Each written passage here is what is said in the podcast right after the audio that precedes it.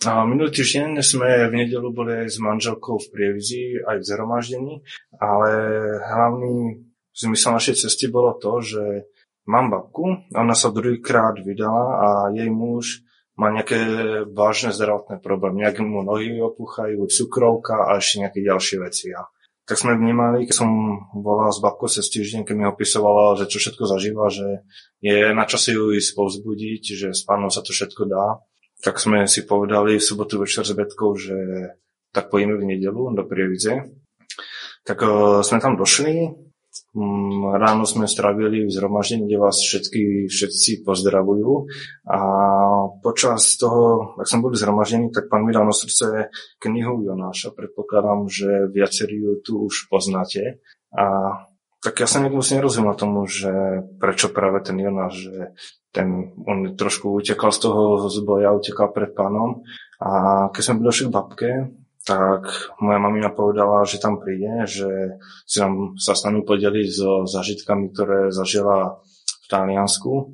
A ja som bol celkom nadšený z toho, že vlastne zabijeme dve muchy jedno ráno, že budem aj s babkou, aj s maminou, ale malo to menšiu takú takú chybičku a to bolo to, že mamina veľa rozprávala. Takže toho priestoru na modlenie sa za babkinho muža bolo fakt veľmi málo tak ja som hovoril, že fúha, že toto asi už ani nedáme, že to už nie je v našich silách. Tak som si odbehol do detskej sa na niečo pozrieť. Tak som sa začal modliť v jazykoch, že nech pán prelomí, nech vytvorí situáciu tak, aby sme mohli zvestovať evangelium. Jak som sa domodlil, vrátil som sa do obývačky za, za rodinou, tak mamine zavolala kamarátka, že musí ísť za nejakých 20 minút si odbehnúť. Hovorím, super, to je presne to, čo potrebujeme.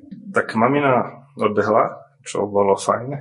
A aj tak ja som povedal babke na rovinu, že náš dôvod cesty nebolo sa len tak porozprávať, ale že sme sa prišli pomodliť za zdravie a povedať im o Bohu. Tak babka zostala z toho milo prekvapená. Tak ako sme povedali, tak sme jej spravili, sme sa pomodlili, mali sme možnosť im trošku povedať o Bohu a tým to vlastne skončilo na teraz.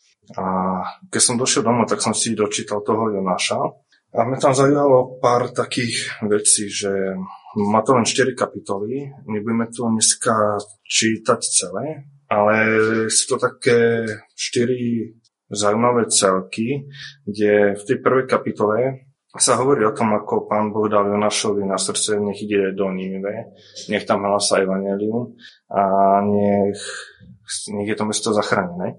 A je to vlastne v, druhej, v prvej kapitole, v druhom verši.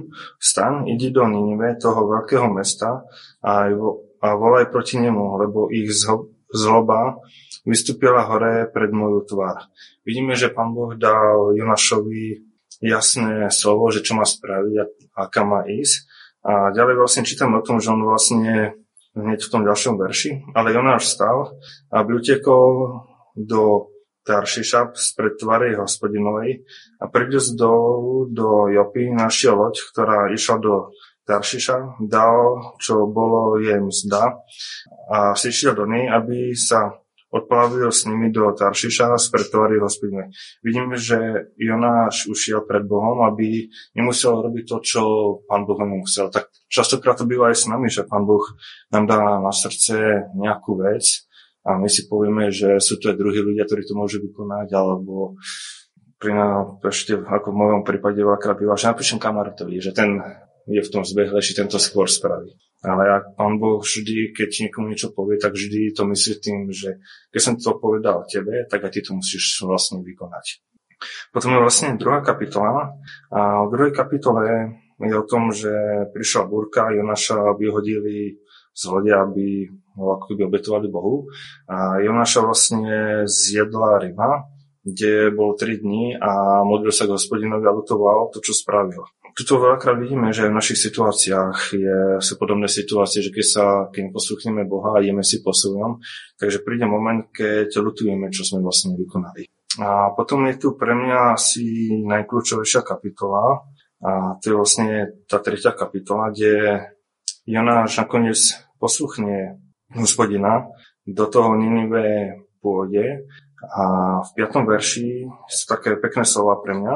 A mužovia mesta Ninive uverili Bohu, vyhlasili pôs a obliekli smutočné vrecia všetci od najväčšieho z nich až do najmenšieho z nich. Keď potom došlo slovo ku kráľovi mesta Ninive, postal zo svojho trónu, složil zo seba svoje kráľovské rúcho, prikryl sa smutočným vrecom a sadnul do popola. A dal vyhlásiť a povedal v Ninive zúsúdenia kráľovom a jeho veľmužov povediac.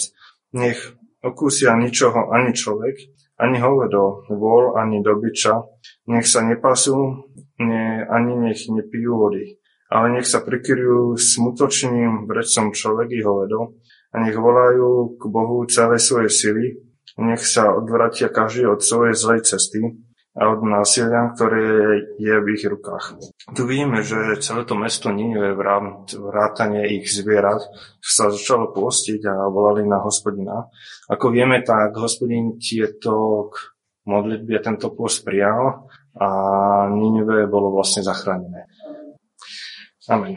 A je zaujímavé, že asi kedy v oktobri, v novembri mi Karol Teslit posielal jedno svedectvo jedného brata, kde hovoril svoj zážitok, skúsenosť, ako mal 40-dňový post, ako to boli tie jeho prvé dni, že čo mal na srdci, čo chcel, aby pán Boh tým postom dokázal, potom čo pán Boh mu dal na srdce a potom vidíme aj, aký bol ten jeho výsledok, že čo vlastne pán Boh celým tým postom dokázal v jeho živote a v jeho okolí spraviť.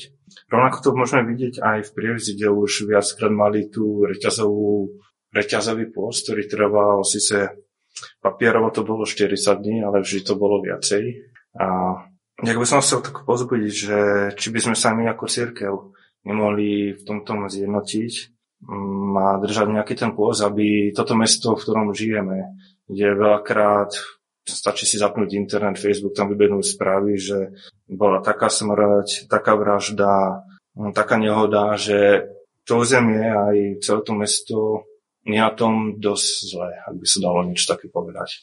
A ono, ja som v piatok posielal jedno, nie v piatok, vo štvrtok na zborový čet jedno také video, ktoré mi odporúčil Peťo. Bolo to o štyroch mestách, kde vlastne sa cirkvi v mestách spojili a pán Boh mal možnosť konať veľké veci. To znamená, že drogoví dealery boli pozatváraní o úplne tá oblasť, aj to ovzdušie mesta bolo zmenené a pán Boh mal možnosť tam konať svoje zázraky. Áno, je to aj v Janovom evangelii v 17. kapitole, v 21. verši aby boli všetci jedno, ako si ty, oče vo mne a ja v tebe, aby aj oni boli v nás jedno, aby svet uveril, že si ma ty poslal. Tu pekne vidieť, že Pán Boh nás pozvúzia tomu, aby sme boli zjednotení. Keď, aj keď v meste existuje viacej zborov, viacej církví, a vené tomu, že ak sa tie církvy dokážu spojiť, dokážu ťahať za jeden koniec, tak Pán Boh bude mať možnosť konať neskutočné veci aj v tomto meste. Tak len toľko som mal na srdci. Amen.